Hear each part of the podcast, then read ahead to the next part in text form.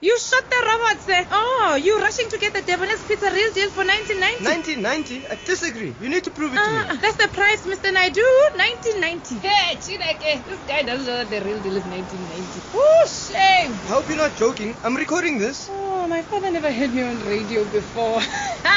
it's not a joke. Believe it. The Debonairs Pizza Real Deal. Available in chicken and cheese or bacon and cheese for only 19.90. Debonairs Pizza. Try something amazing. Lotus FM News with Sureshan Pillay.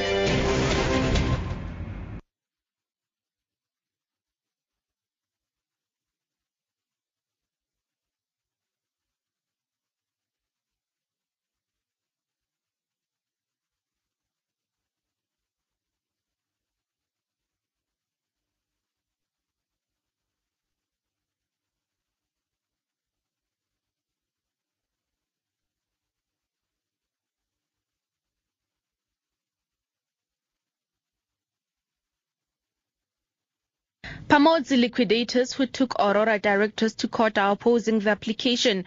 The lawyers for the directors, however, believe that Judge Bertelsmann's decision will be overturned should their leave for appeal be granted. Zuma's lawyer has argued his client should be treated differently from the rest of the directors as he was a non-executive director and was not responsible for the mismanagement at the mine. The directors might face sequestration should the judge deny them leave to appeal the decision.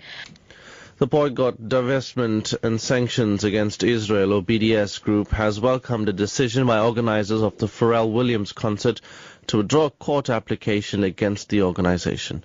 On Monday, Sun International launched the urgent court interdict against the group to limit the number of people who are planning to protest outside the singer's concert in Cape Town next week. They want Pharrell Williams to end his association with Woolworths because of its ties with Israel. The matter was meant to be heard tomorrow. The mushrooming of squatter camps along the N2 near Cape Town has largely been blamed for a spike in violent crimes against motorists on the highway. The Western Cape Transport Department has partnered with road agencies Sanral and police to maintain order. The highway has seen an increase in crime since the start of the year.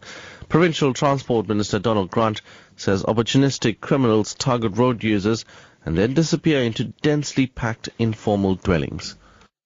We must do all we can to ensure that law and order is maintained on the N2 and all of our roads so that crime and criminal activity do not become the order of the day and so that offenders bear the consequences of their actions. The plan presented here to improve safety on the N2 is testament to how seriously we are taking this issue and how resolute we will be in addressing it. And finally, soldiers in Burkina Faso are battling to restore order after residents of the capital, Ouagadougou, protested against a coup by the presidential guard.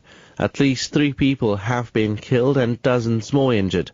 The coup came after a commission recommended the disbandment of the elite unit.